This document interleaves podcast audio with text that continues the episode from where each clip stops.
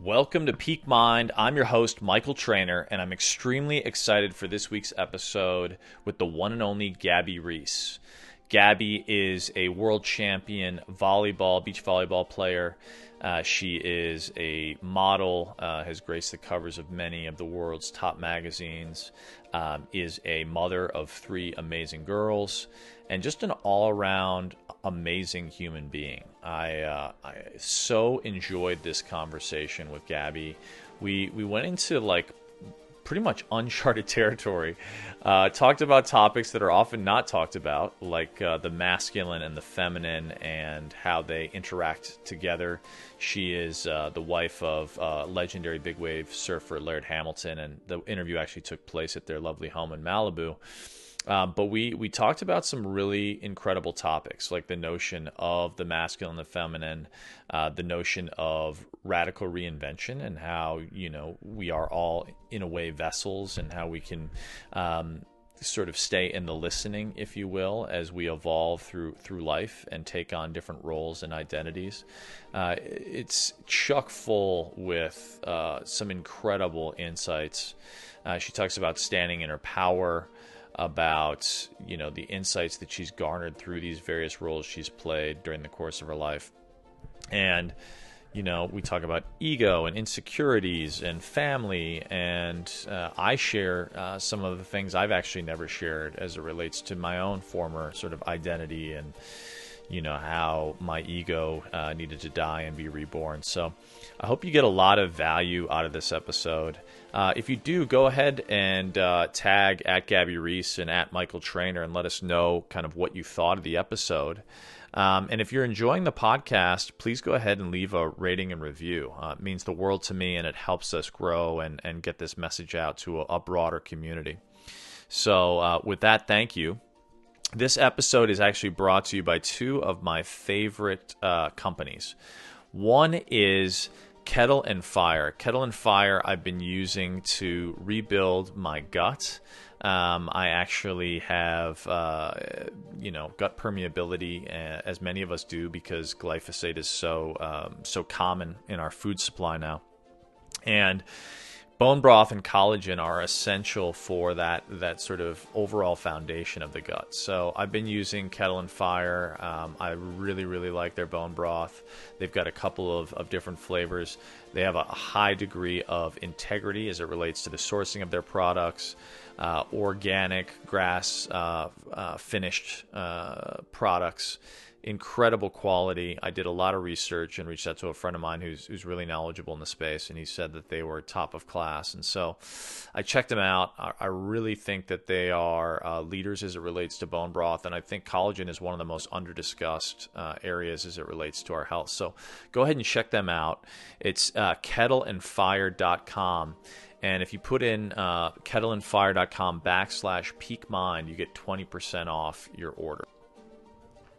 This episode is also brought to you by Just Thrive. Uh, I've been using Just Thrive probiotic now consistently and have seen really profound results uh, in my overall gut health. Um, just uh, as I mentioned previously, did an episode uh, with uh, Kiran Krishnan, which I got huge feedback on. But you know, our gut is really our second brain. It's our enteric nervous system, and it's where we produce most of our serotonin, our feel good chemicals. It's also the center for our immunity. And having just done uh, a course of, of probiotics, uh, excuse me, antibiotics, I used the probiotics to start rebuilding my gut. And Just Thrive has one of the few clinically proven products on the market. I take their K2, their probiotic, and also their prebiotic to help feed that healthy bacterium to uh, to bolster and build my microbiota. So um, check them out. They actually did, recently did a, a, redirect, a rebrand on their site. So if you've, if you've heard me talk about them before, they're now at justthrivehealth.com. Again, that's justthrivehealth.com. And if you put in peak at checkout, you get 15% off your order. Highly recommend checking them out. I'll go ahead and link to both in the show notes. And without further ado, it's my pleasure to introduce the one and only Gabby Reece. All right. I'm here in the home of Gabby Reece. Yeah, now it is. N- now it It is. was it was Laird's home before, right? yeah, it was it was Laird's, and now it's yours. Yeah. It's Sometimes amazing how Kava, that the dog's house. He's next. Yeah. I'm putting him in the hot seat. yeah, he's probably the funniest one in the house. I'm gonna get all the all the gossip. Yeah. Um, thank you for having me. Yeah, it's our pleasure. Yes. It's my pleasure. Well, I want to start with volleyball. Okay. One of the natural places to start. So I actually um, saw you play on North Avenue Beach Mm-hmm. in Chicago, where I was born and raised. Uh, I can't recall the year, but uh, it was. I think it was the. It was. It was one of the. I think it was on the on the tour basically. Sure. Best place And- to play beach volleyball. Shortstop is Chicago. Really? Yeah, because they love the summer there. They do. People in the in the Midwest, they know how to maximize every summer day. You know? Yes. Even 50 degrees is a Oh, summer no, day in Chicago. go. Yeah. go. Yeah. Yeah. I would be out as soon as it broke like 30, 40 degrees, Oh, yeah. shorts come out. You're like, all right, let's go to the lake. yeah. Um, yeah. So, in terms of one of the things I wanted to talk to you about is obviously I think your, your talents are multifaceted, but volleyball was really where you became known. Mm-hmm. How how was your experience as a competitive athlete? One of the things that I that I've noticed is some people who are competitive athletes, when they stop being a competitive athlete, Mm-hmm. lose their identity. Yep. Um, it occurs to me that you've uh, flourished in entirely new directions. Mm-hmm. How how did the minds that you developed during your time as an athlete affect how you live your life today? Well, you know, first I'll tell you, and this is for anybody, whether you're a CEO or an athlete or, you know, in anything. I've had I had somebody come up. I've had many people come up to me over the years and say, "Oh, um, weren't you that? Weren't you Gabrielle, that volleyball player?" And I'm like, "Well, no, actually, I'm still Gabrielle." Yeah. And uh, one of the things I did was play volleyball. And so one thing I always try to remind people, because I have this conversation a lot with young athletes, is we are we are not defined by what we do and it's really important even though it's easy especially when you're young for that to keep oh you're that volleyball player you know or whatever the title is and um, it's just really important to know that because i think as you move through life because it goes up and down Yeah. it's really important to be defined by who you are Yeah. and and hopefully even the relationships that you create because uh, it helps Yeah. it helps a lot Who are you beneath the volleyball player? oh is that a question Yeah. oh It's an existential one, but I, I let's like, go wow, deep right away. straight away. you know, I think uh, I I probably have asked myself that question a lot. That I think I'm a person who's actually searching to survive, Mm. and I use all the platforms probably to do that. And I think ultimately, I told one of my daughters this. Um, one of my daughters and I are. This is like the first time I've had like, well, not the first time.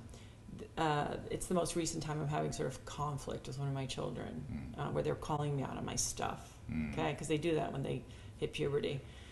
And um, I said, you know, I was only guided by two things, which was one, which was to try to do the right thing and not hurt anyone, uh, because I didn't grow up in a particularly stable home environment. And so, if you ask me who I am, those that has been my north star. And I don't really know what that means as far as who that makes me, Mm. but I know that that has been something that uh, I've always felt innately. A survivor. Yeah, and just hey, try to do the right thing and try not to hurt anyone. Yeah. Uh, and and by nature, I would say I'm a, probably a grinder, and I have been told many times that I am incredibly left-brained, Mm. um, and uh, I think also I wasn't afforded a great deal of room for emotion when I was younger. There wasn't an extra room for me to have that, and so but I think coupled with my nature, I went really far into the analytical Mm. um, part of myself, which has been really helpful, and which also I've had to learn to learn other languages, being married and being a parent. Yeah. In relationship, that survival aspect, I imagine, takes on a different tonality Yeah. because you're, it's not just you surviving. Now you're holding space for for others and the mirrors that they present to us.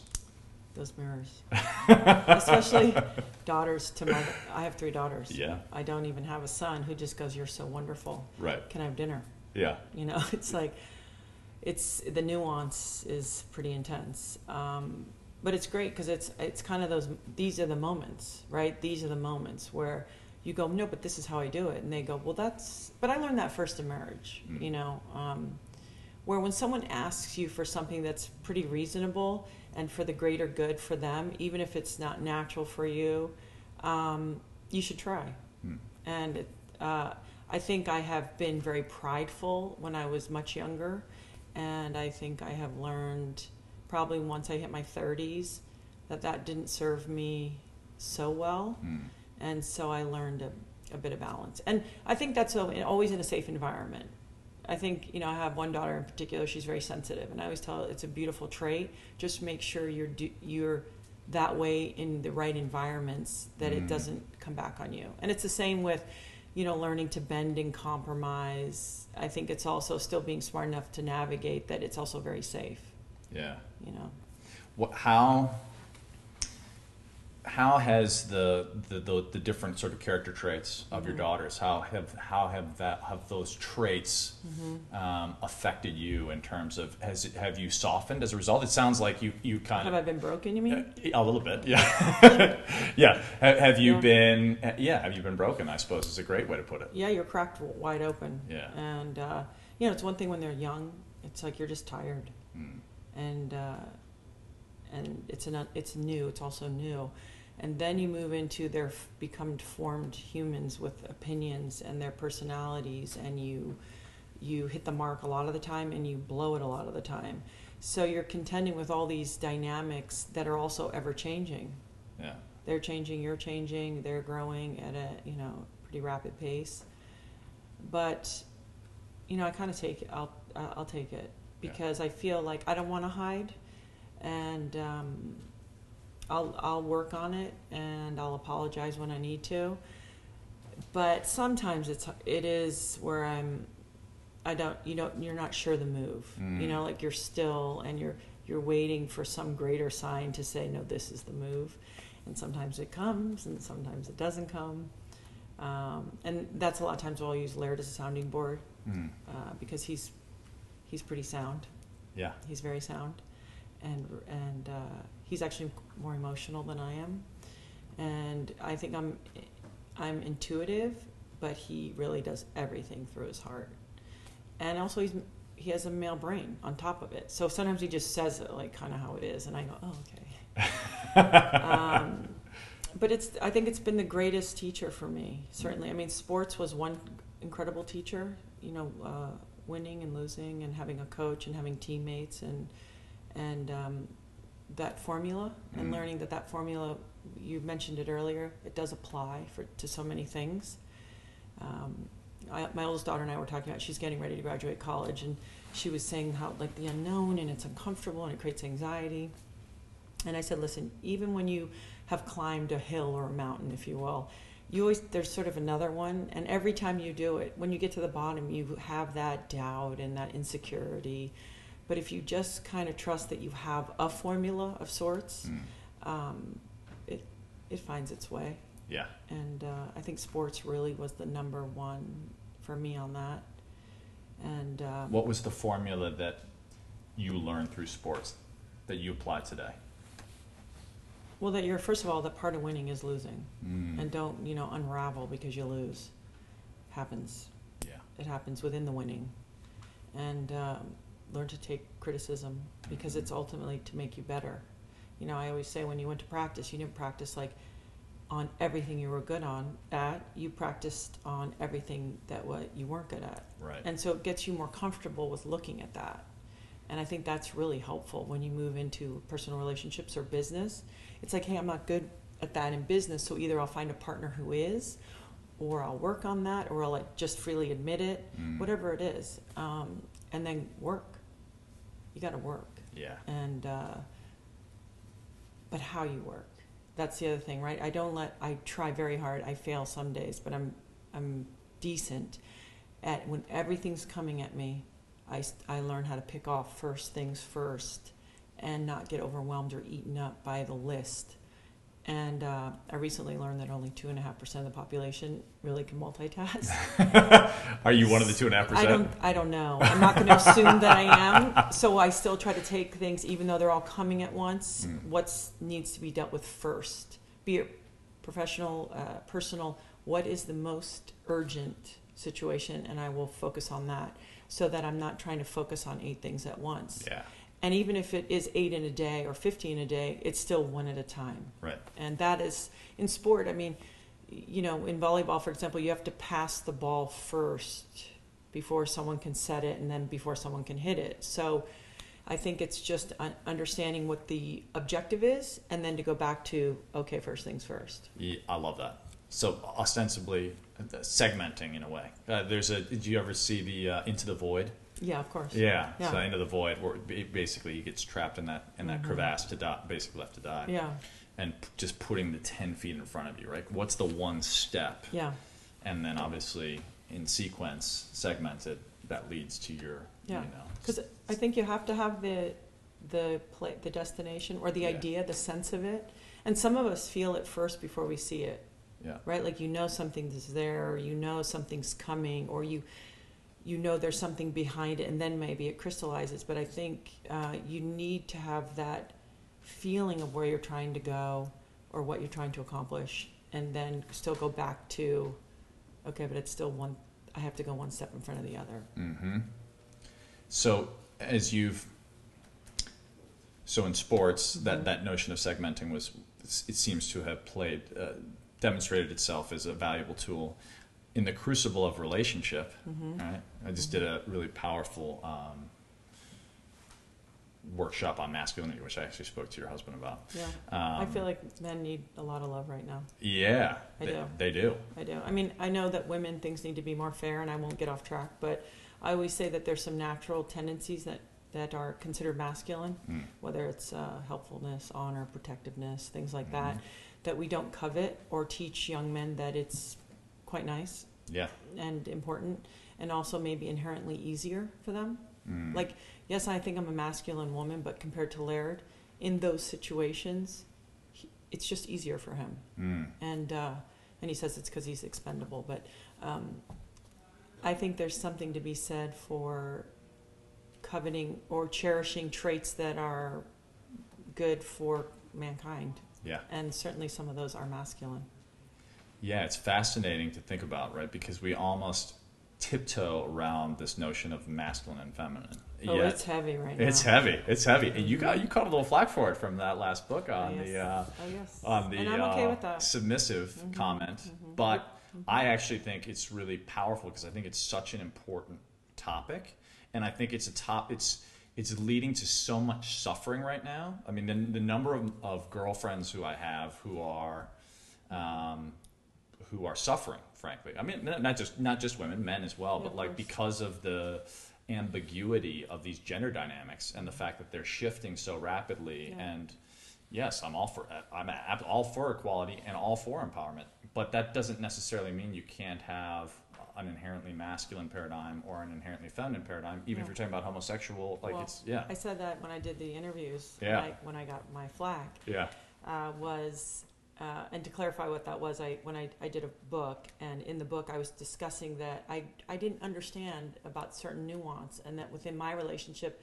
I realized what I was looking for was a masculine partner because in the world I was so masculine. I was in professional sports, already the way I operate and think, that there was something that I really got out of being with someone where then I slipped into a feminine role or you know what's perceived as a feminine role which ultimately for me is still the ultimate power. Yes. Uh, and I say that without anything attacked to it like I you know I just say like I really believe that. Yeah. Um, it's the source of life. I, I believe that, you know, and and so I was just talking about a very weird, nuanced dynamic, and that also submissiveness, wrong word in the sense that if the generation right before me had to fight for certain equality that I didn't because I was born in 1970, I learned a sensitivity to that, Mm. but that ultimately it meant service. mm. Submissive in its real form is service, and when you have a family and you choose to take on a certain role, there's a lot of service involved. yeah And let's not kid ourselves. And by the way, when I first met Laird, I probably made 20 times the money he did. But when you get into the house and you say, "Hey, I'm going to take on that role," is it not only is it unfair because it is like like you have a baby. Well, guess what? Laird's not nursing the baby. Guess who is? So right there is a sh- like the shift. Yeah. So you can go, "What's not fair?" Well, yeah, no, it's kind of like nature. Like it's just sort of how it is. Mhm. Um, and then I, because I can think, you know, well, oh, little Brody's going to need a clean pair of socks, and they're just like, ready? You know, it's like we're just thinking differently. So within that, there was more service put on my plate that I chose. Yeah. Um, but I wanted to talk about it, and then people got really upset, and it was okay because I learned some things, and um, I think I'm not certainly not the only female that f- feels that way because you. I thought my message was about self empowerment and being a strong woman, and that our responsibility to be happy it falls on us. No Mhm. one's you know riding up on the horse being like, "Let's go." Yeah. But then that other tricky thing that happens, even in same sex relationships, somebody takes on the feminine energy, somebody takes on the male. And Wow. people were tweaking at me. People It was fun. Well, at the risk of uh, flaming the tweak, I'd love to. I'd love to dive into it because I actually think this is a hugely important topic, and it's one I've been thinking about quite a bit because, you know, there. I agree. I think in my okay, my view. This Yeah. I'll just claim my my view. Sure. So my view is yes, the feminine is to me embodied by uh, nature and Well, by the way, by. why are men not complaining that we call Mother Nature Father Nature? well, I have no I have no Why- issue with I mean, it is that a sexist comment that Mother Nature is feminine? yeah, I mean, I don't think it's sexist at all. But this is what I'm saying. Like, it's a very interesting thing where certain things are all okay and certain things are not okay. Are we equal but different? A- a hundred percent. Is every person that's living of value to equal, no greater than or less than another? Of course. But when we're all navigating life and making choices, why is there not an open forum to discuss multiple ways that it's happening? Totally. Well, Yeah. and, and, and also, I think to keep it very kind of uh, tangible, Yes. you are unequivocally, in my experience, and I think based on demonstrated reality, a very powerful woman. That's, that's what I thought. I mean, I that's, jo- I joke, the, case in point. The messenger of submissiveness is six three one seventy five. Was six three one seventy five. I love That's it. That's what I told Larry. I go, well, I guess it's you know, I wasn't wearing a polka dotted dress and having like cookies on a baking sheet, yeah. uh, but But that, but so the, I mean, there are schools of thought Mm-hmm. that say for, and I think because this is important. I think cr- the relationship is, I think, the crucible for our ultimate evolution. Whether that be relationship with your partner, relationship with your kids, relationship with your community, Yes, that's and right. and I think there are inherent polarities that are necessary for balance, right? And so the challenge is, I think we get all in a huff on the notion of like, oh, this is hierarchical, better than, less Yes. than, Yeah. and it, I don't think it's a dance. It's not like so. It's not. It's not that, in my view, you're you're insinuating that you're saying inferiority if you say at times you. In matter of fact, there is a school of thought that says for there to be attraction, there has to be polarity, right? There, and I'm not saying it has to be man and woman, but like Yeah. generally there's a masculine essence and there's a feminine essence. That's right. And you can be a boss in the boardroom. Yeah. You know, you can be like you can, um, you know. But then if you ultimately have an inherently female heterosexual essence, yes, you, as I understand, not going to claim I know, Sure. but as I as I understand in the school of thinking, you want to be able to come home and be held and be able to surrender into the deeper aspect of, of the feminine part of yourself Yeah. in a place where that's safe and held in a, in a strong masculine. Yes. So you don't necessarily want to be out in the world with that, you know, with that strong energy all the Mm-hmm. time. You need to, all of us, men and women, need to be able to surrender into our rested aspects, right? well, and I'll take it even a step Please, further. Please, let's go. Is let's say it's actually easier for me in certain ways to be in my masculine. hmm that for me, I thought I was actually having an opportunity to more fully express myself in areas that actually were uncomfortable for me, Mm. which was um, naturally I'm a caregiver, but it's sort of in a matter of fact way. Mm. But when I could move into this part of myself, I actually liked things about myself more because learning to do something for other people and learning to take care Mm. um, made me feel good about myself. And was I butt tired at the end of the day? And like, you know, the joke is always like, "What's for dinner?" And I'm like, you know. So I'm not saying like I don't want to put flowers on it, but I just am being forthcoming about the whole experience. Yeah. And I think, you know, it was also I was a better person being with Laird. Laird's standard is very high. How Mm. he'll treat me, he's very loving and kind. And of course, otherwise I'm an idiot for picking a partner that would be otherwise. Mm. But the expectation is that you will be respectful and kind to me. Yeah. So what that did is it it kind of pushed me into my female because I even the way I speak to Laird, I don't talk to anyone like that. Mm. It's uh, it's actually a language probably only for him. That um, I'm I'm a lot nicer, Hmm. quite frankly. If I had someone that just let me roll over them, I wasn't really operating my best self, and I didn't have to stretch myself. It was actually easier, Mm. and so there was a f even other dynamics to it. That once I started to explore it and look at what that felt like, um, I was like, oh yeah, I, I this feels good Hmm. you know and it is it's harder Yeah. it's more work um, and there are times where i put my foot down certainly and that is not a problem um, Doesn't occur to me that that would be a problem for you. yeah but i also you know when everyone goes choose your battles with your children Mm-hmm. it's just choose your battles in life how Mm. many times you go through life and you think at this moment i could say something to somebody and you just go you know what is the that quote is it is it true is it kind is it necessary it's like half the time it's not really even necessary Mm. and most of the stuff i really want to say it's usually not true or it's usually true but it's never kind so you know what i mean i'm like no but you know what i mean like when you get pr- prompted to say something Yeah. um, so I try to flip it. Like if somebody does a good job at something, let's say I might go to their boss and say, "I just want you to know that this person who works for you does an incredible job." So I've tried to learn to say when I re- to really want to say something, is it enhancing Mm. things? Unless it's got to be something that's got to be dealt with, but you can still do it in a non-combative but very direct way. So, it, you know, and again, this is navigating through time and age and things like that. Um, but I, I think I wanted to just talk about that nuance because nobody talked to me about it in my 20s. Right. And so when I met Laird, I was in my 20s. Now I'm in my late 40s. And I'm like, I- I wish someone would have just talked to me about some of these things and save me maybe some time. Yes. So now being where you are now, what would you have said to your 20 year old self, knowing what you know now? Well, first of all, never take anything personal, Mm. uh, number one. And number two, uh, don't try to please everybody. As a female, I found myself, and when if I got attention and then I'm on a team sport, that was really uncomfortable.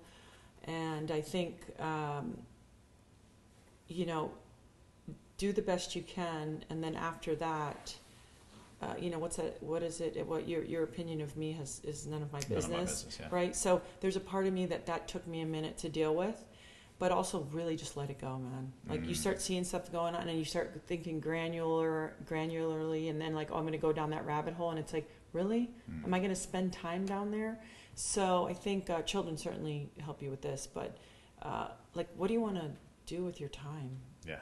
And your energy. And I was joking with Laird. We have someone that it's a neighbor, and he he's he, I think he's bored in another place, and he's always hooking me with these texts, you know, and it's just it, it can be a little annoying. And I would write out the response, and I was like, oh. And I just delete it, and he's like, "Oh, you almost got you," you know. And I was like, you know, so it's just going like, I'm not gonna, I don't need to be right. I'm not Mhm. gonna go down this path with you. It's gonna take too much energy. So I just would have told myself that, and and maybe I would have tried to soften up earlier. Mm. It took me a, a while, and it's actually still, you know, something I work on. Yeah, it's uh, what in listening to what you in in my listening, it occurs to me that the relationship you you have with Laird allows you to be in the softer place where you have a nature that's analytical. Uh, which, by the way, I, I resonate with that because my mother is very much the same. My my mother is actually much more the like. Do you like your mother? Yeah, I do. You do. I love my mother. Absolutely. But did it annoy you? Did you feel as a child because you've seen more sensitive? Like, Yeah. God, my mom's kind of harsh. Well, I mean, so that's a that's a nuanced question. I would say the beauty of it was I knew I was safe, right? So she held a space for Yeah. that safety. Now mm-hmm. she's like a she has a she's a Scorpio, so she's got a oh. scorpion's tail. So that I'm a means Capricorn. yeah. So if you're not if you're not in her tribe, Yes. like she'll I don't know if I should say this I have a very dear friend who's a Scorpio. Yeah, she she will literally she my she said to my uh, mother, forgive me, but Yeah. she said to my sister's I'm not the only one on boyfriend. trial here, buddy. Yeah, she said uh, she said, you know, if anyone ever hurt my children, I would kill, Kill them. them, of course. Yeah, and and she meant she means that. What 100%. parent doesn't feel that way? Exactly. But but she so she was very so she was fierce in her protection. Yes. Fierce in her and, and I think that's an authentic expression and she was strong. And she I don't know enough about your childhood to say, but she had a let's call it a challenging childhood Sure. and had to stand for herself. Yeah. So those those those traits were were built up. So in some ways the crucible likely of our of our relationship was in some ways a softening, right? Mm-hmm. Yeah. That was based on necessity. Do you have a sister? I do. Yeah. Yeah. There we go. Yeah, There's I where do. some dynamics are. Yeah. It's not with you because you're the boy. Yeah, exactly. Yeah. So so so it's been fascinating. But my father is in some ways, um, interestingly enough, in some ways embodies more the feminine because he's very he's more. Um, well, now he has dementia, so it's inherently like Yeah. he's inherent. He's in a very different space. But Yeah.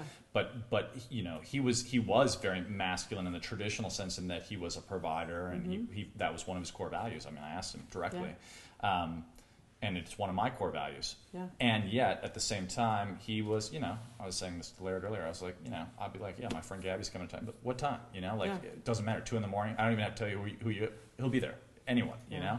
And he was just like always there. He was always loving. Now he's just like walks down the street. He'll see a a, uh, a, a child or a dog, and he's just like so like like he's always wanting to laugh, always wanting to smile.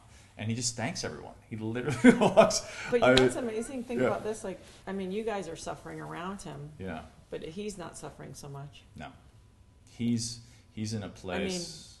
He's suffering in he's suffering in the context of acute levels of confusion. Yes. But his, but his overall, I mean, that's the gift, right? So the gift is he has found, from my witnessing point of view, he's found a level of peace within himself Yeah.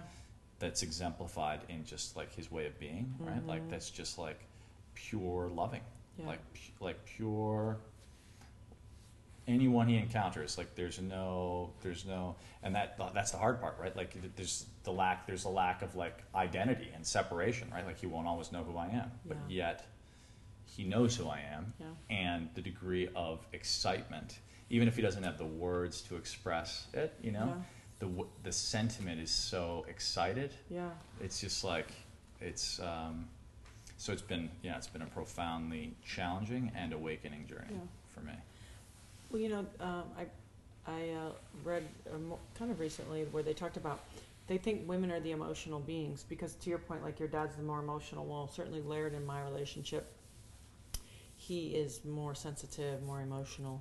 Um, but actually, women are are more left-brained. That's Mm. why they nag and talk because they're always looking for safety, right? What are Mhm. we all looking for? Safety, Mm. right? And uh, men are, are right brain because they are emotional and it's kinetic. It's like, hey, Mm. stop that mm. where women are like, why are you doing that?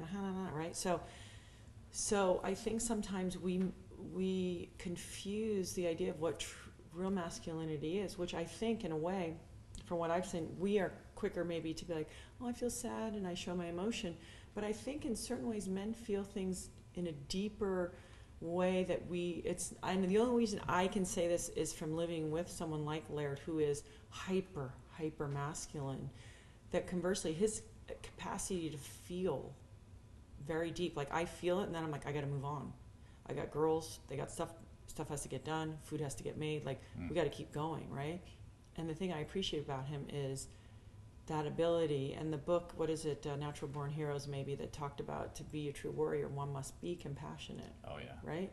And so I think sometimes it gets confused that masculinity is this sort of, you know, one-dimensional sort of hard um, trait that I, I think it actually embodies um, other things that are essential too.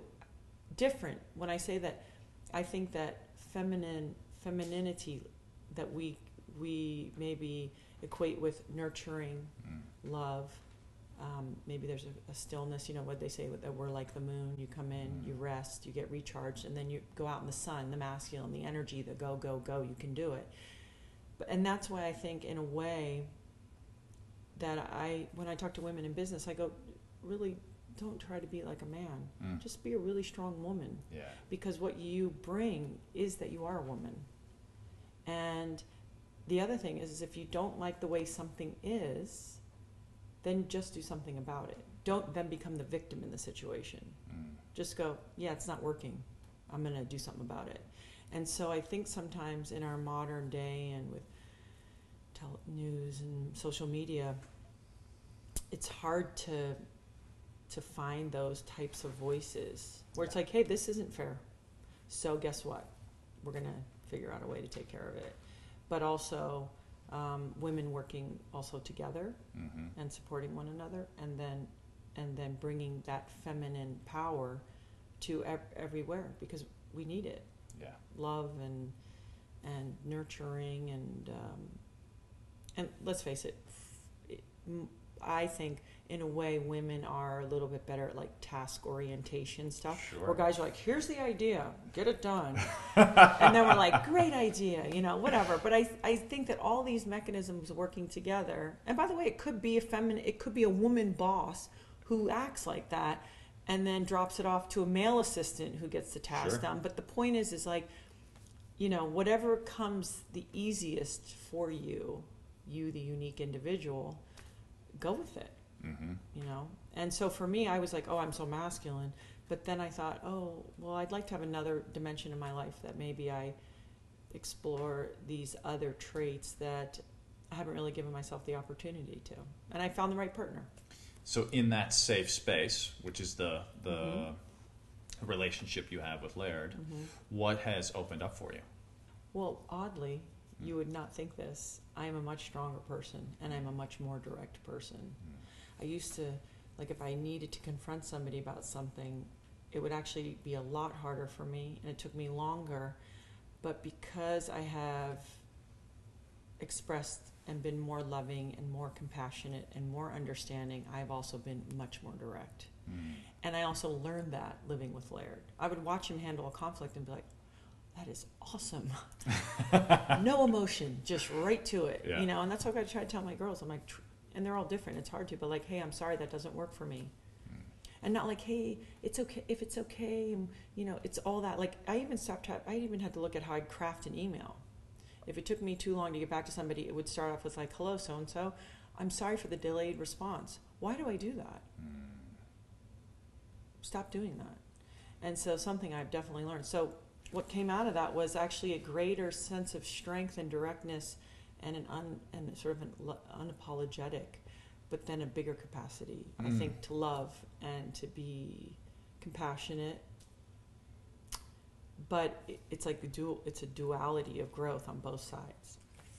I, what you- you just hit a trigger for me because one of the things I've been working on is not qualifying myself. Yeah. So I mean, I grew up always. I mean, I'm six four, Yeah. two hundred and five pounds, but Yeah. basically, you know, I was always bigger growing up. Sure. So uh, the message I always got was, you got to, you Yeah. don't know your own size. You know, Yeah. basically like keep it smaller, right? Mm.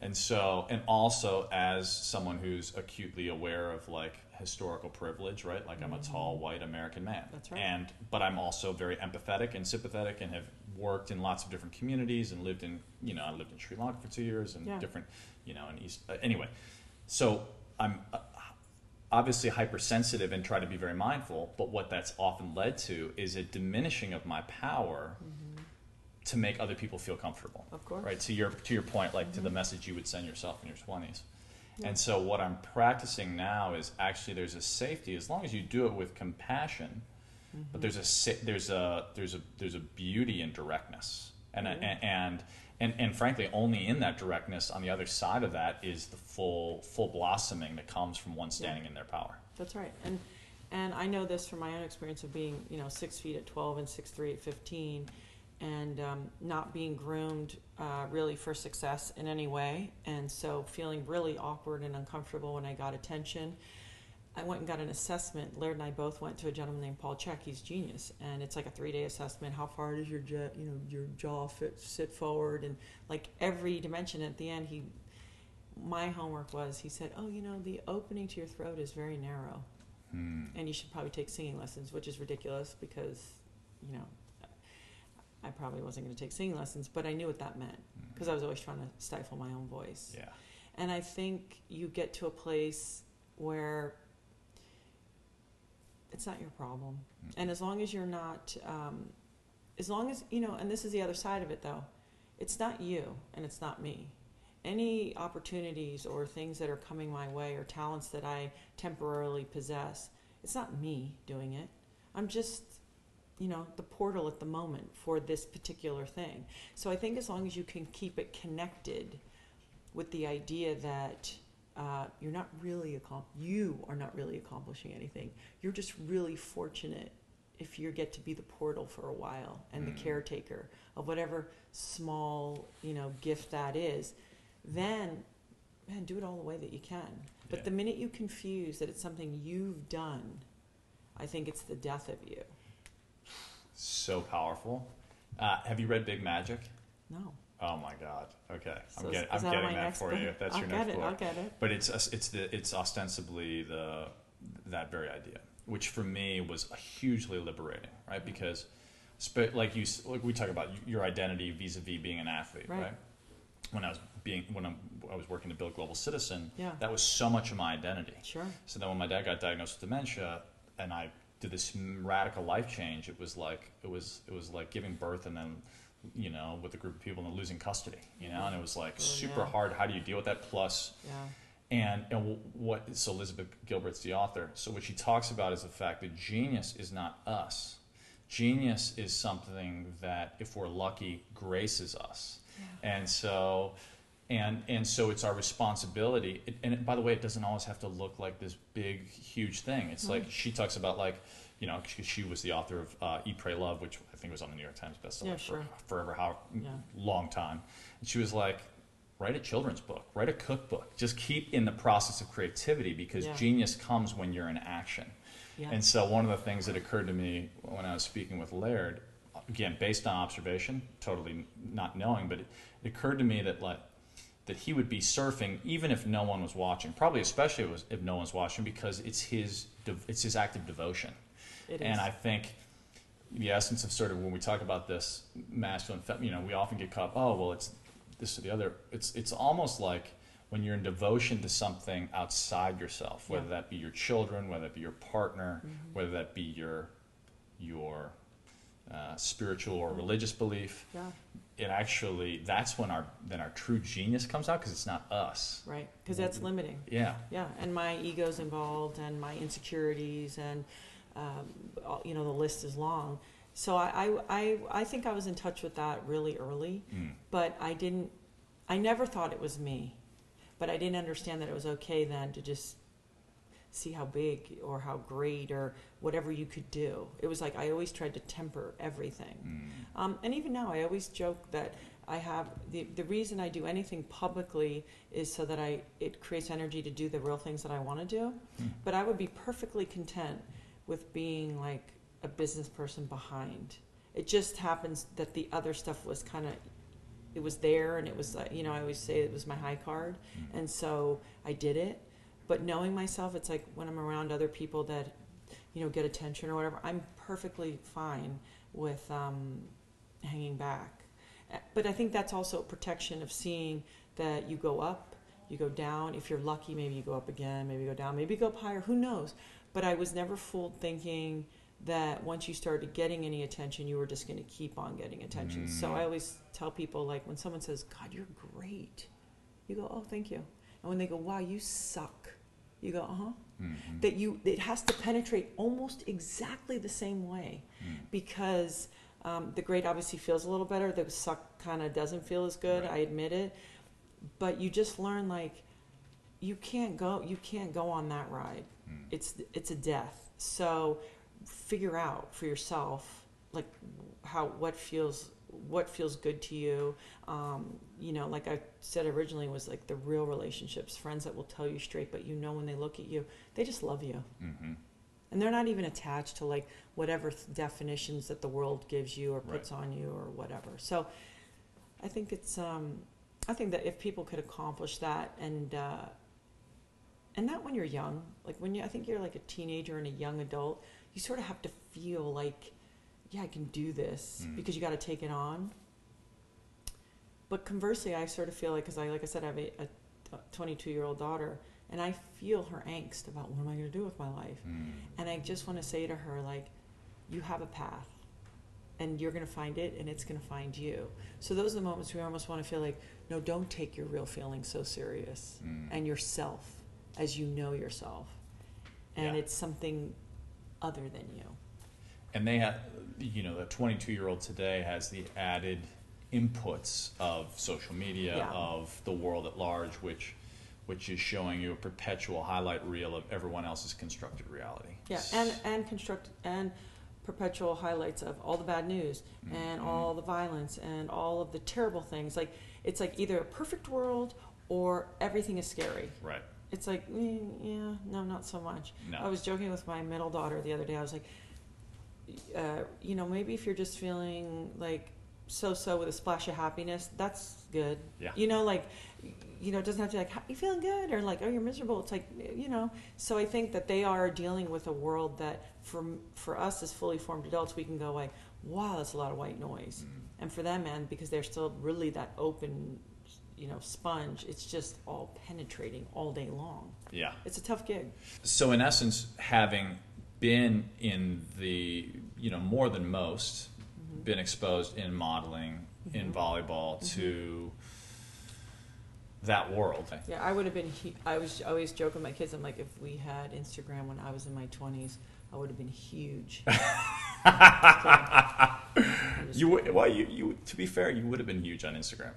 I mean, Well, yeah, there's like four female jocks, man, Yeah, at the time. You could have just cornered the market. Y- yeah, I'm exactly. No.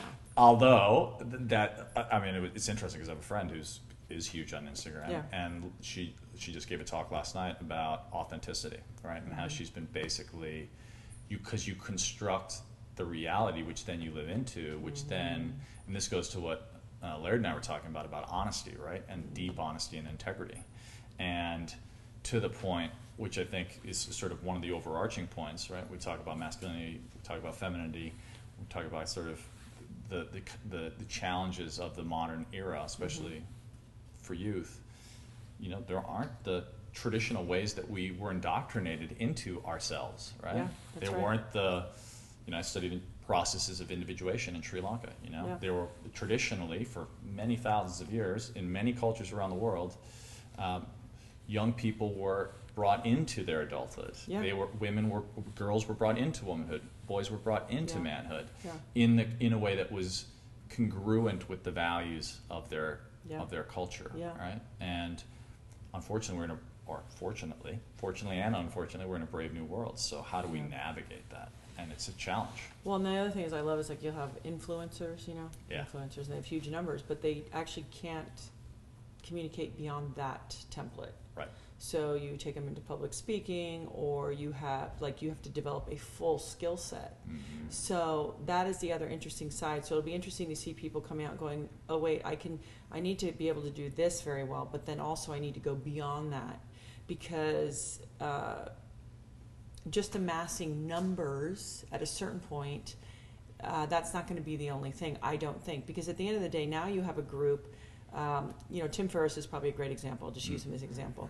If people love him, I think, because there's actually something behind, and then Mhm. something behind that, and then information that is backed up versus like a lot of, you know, all sizzle, no steak. So I think there's also, our group actually wasn't as critical Mm. as this group now. Like, oh, that's a bunch of fluff. So it's going to be, it's just an interesting thing where they're actually, they, they're sort of easier Mhm. to, to follow stuff and think, oh, that's cool, but then also harder because they don't really want to like anything and they've seen everything, kinda. Sure. So it's like, well, what do you really got? Right. So it'll be interesting to see because at the end of the day, you still have to do the work Yeah. and do the skill set if you're ever going to jump out of that dimension. Yeah. And as great as that dimension is, do you just want to live there? Sure. I, I don't want to live there. And I and I and maybe twenty year olds go, well, that's pretty cool, but th- there's like the real world Yeah. out here, and it's it is still about connecting with people, and and um, I, I still think that's always going to be hopefully important. Well, it's the most foundational to I think our fulfillment, right? So it's like Yeah. this. Yeah. Ultimately, you know, and that's the paradox, right? So we're more connected theoretically, Yeah. but yet more disconnected in an au- from the authentic forms of connection that have Yeah. held us together since time immemorial. Yeah.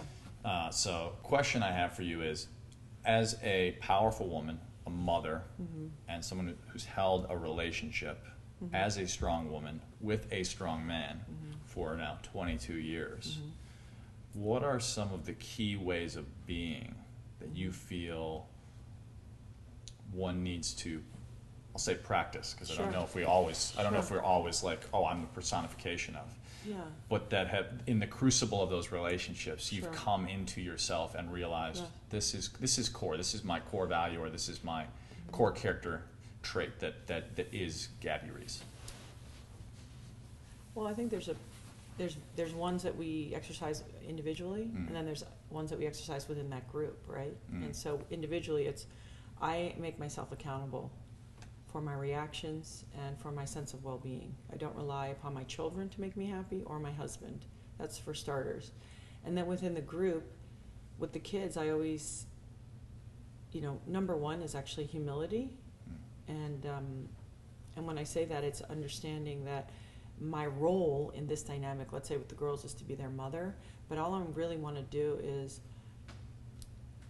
I I say that I kind of want to be like the boat captain, where I'm in charge, but I'm not in control. Mm. So when like the seas get rough and they look at me and they're like, "Oh no, she's okay, she's in charge," but that there's still room for them to be who they are need to be and their voice. And sometimes I do well at that, and sometimes I don't. Um, but it's really ultimately trying to get them into a space where they go, "Who am I? What makes me feel good? What's my voice? What's my passion?" Not, "Oh, I have to live up to an expectation put by my parents." Mm. Um, and then with my husband, I think it's it's for him to feel appreciated and desired. And I think that's a good starting place. I wouldn't make it more complicated than that. yeah Um, and and that your life it isn't like this, right? It's you're sort of these two circles that then in this slice in here you sort of really intersect. And and you're you can be very different, but maybe some really important values.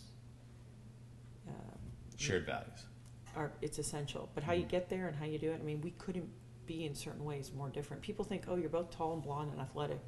Perfect. I'm like, well, actually, the thing that connects us is that we both grew up on islands Mm. and had wonky upbringings. That is actually, we're huge, giant white people that grew up in indigenous cultures. Mm. So actually, the way we see the world is different, but then we experience it here as giant white people.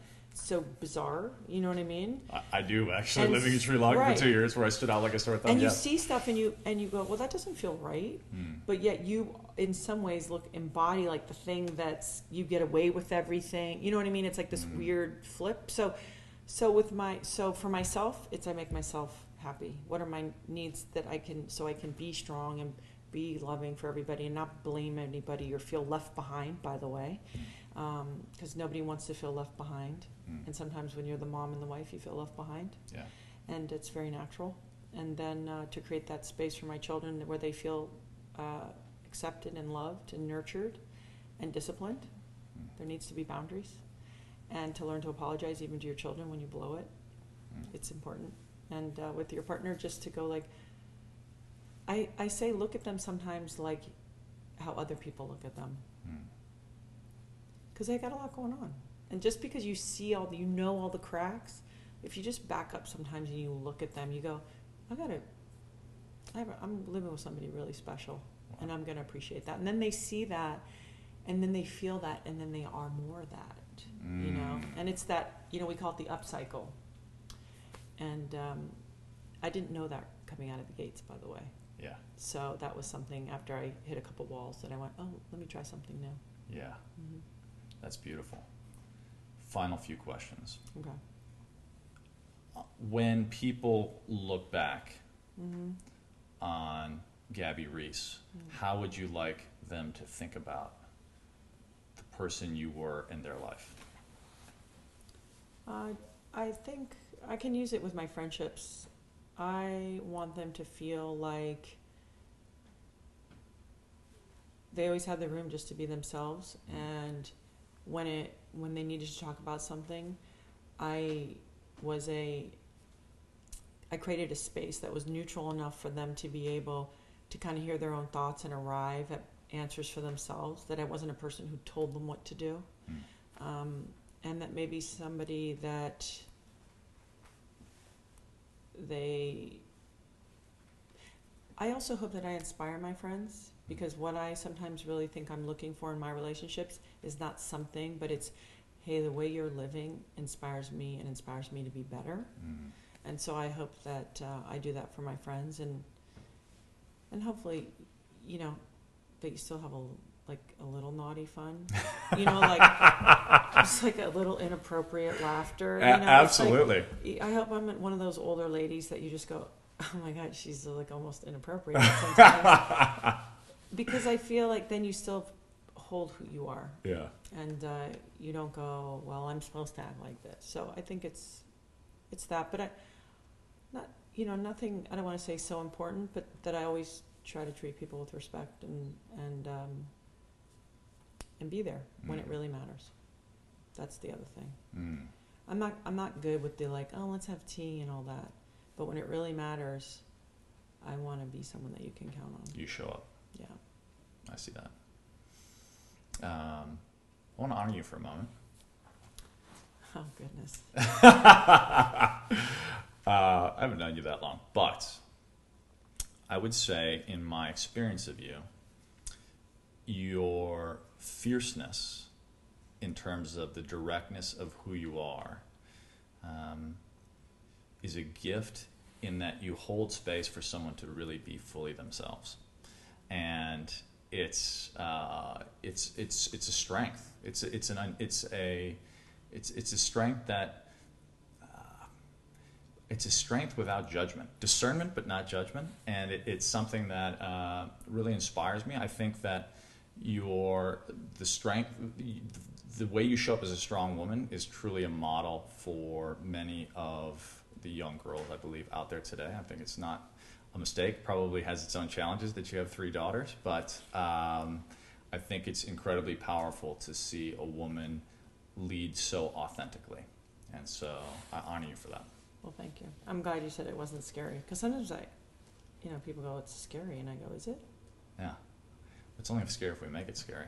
Yeah, because I don't think it is. No. Yeah. But I do think, at least I get scared at times. But at the same time, you realize once you confront it, it's not, it's not really that scary. No. Mm-mm. Mm-mm. If you were to speak to the 22 year olds out there today, Mhm, mhm, what would be the, especially let's say 22 year old, uh, or you can make it men or women, Sure. what, what would be the, the three character traits or the three tools or the three things you'd, Sure. you'd have them put in their toolbox? Just your, for starters, especially because they're starting off on the next chapter, most of them, Mm. is if you have that feeling in your gut, you know, when, you know, it's like I always say to my friends, like, they're showing you it, they're a fish. Why do you keep trying to make them a dog? Like, Mm. they are a fish. You know, that expression, if someone shows you who they are, believe them. Trust that hmm and cultivate that um, because it's there for a reason. Yeah. It's there. It's a gift for each of us, uh, male or female, and um, and don't be afraid to listen to that. And um, and also, you know, having dreaming and wanting to go for things and being excited about things, um, even when they're scary. I think it's a really essential part of life. Mm. And it doesn't mean grandeur. I'm not talking about that because just something that you go, God, that looks, that feels like that could be me. Um, you know, you got to go. You have to go for it. Laird always talks about, you know, um, you definitely won't catch the wave if you don't take off. hmm Sometimes uh, you have to take off. And, and it, the, unfortunately for that generation, they were given trophies just for showing up hmm it's it's going to suck sometimes and you're going to fail but just know that that it's like hardship in life that is a part of life. That is a part of the winning. That is a part of the making it. And and what I would say because we don't have a lot of it, you know, when people grew up in the '50s or whatever, even if it was fake, it was like say please and thank you, you know, all the manners. Mm-hmm. It's really important Yeah. to be kind and to be polite and as silly as it sounds because it it'll make a difference it's like my my middle daughter i can say that'll make them feel good my younger daughter i have to say it'll be good for you Yeah. because she's triggered by something else your life will be better if you treat people kindly and with respect. Doesn't mean you can't stand up for yourself. It doesn't mean if someone really gets on you that you can't be strong. Mm-hmm. But don't make that your first card. Mm-hmm. Make kindness and and um, the and the other thing I always tell my kids is like the working man, hmm. don't mess with the working man. like be extra nice to the working man. Yeah. because you know they're working hard Mhm. and they deserve your respect For sure. for that reason only Yeah. in that moment. So I would say definitely to follow your dreams, and even when it's scary, always listen to your gut. Mm. And the last thing I would say, and it's the most obvious, love yourself and take care of yourself. Mm. Not like love, I'm so great. Love yourself Mm. and and take care of that vessel. So that means go to sleep, eat some food, try not to drink too much, because that is a part of loving yourself Mm. and um, and honoring yourself. Thank you, Gabby Reece. Thank you. I appreciate your time. Thank you. And there you have it. Absolutely loved my conversation with Gabby Reece. Such a gracious, uh, open, thoughtful, um, profoundly powerful woman. And uh, it was really an honor to sit with her. I had an extraordinary time um, conversing with her and learning about her approach to life. And really was just inspiring to see um, her relationship as, as it relates to her children and to her husband, and was really inspiring for me personally. So go ahead and uh, tag at Gabby Reece and at Michael Trainer. Let us know what you thought of the episode, what you took from it. Um, go ahead and post on social and uh, share where you're listening. Uh, if it was valuable for you, please go ahead and leave a rating and review. It means the world to me. And uh, and share it with someone you think would, would get value from from the episode. The whole intent behind making these pieces is really to add as most add as much value to the the greatest amount of people as possible. So so grateful for you listening. So grateful for your time and attention. I don't take it for granted. Um, please go out there and live your inspired life.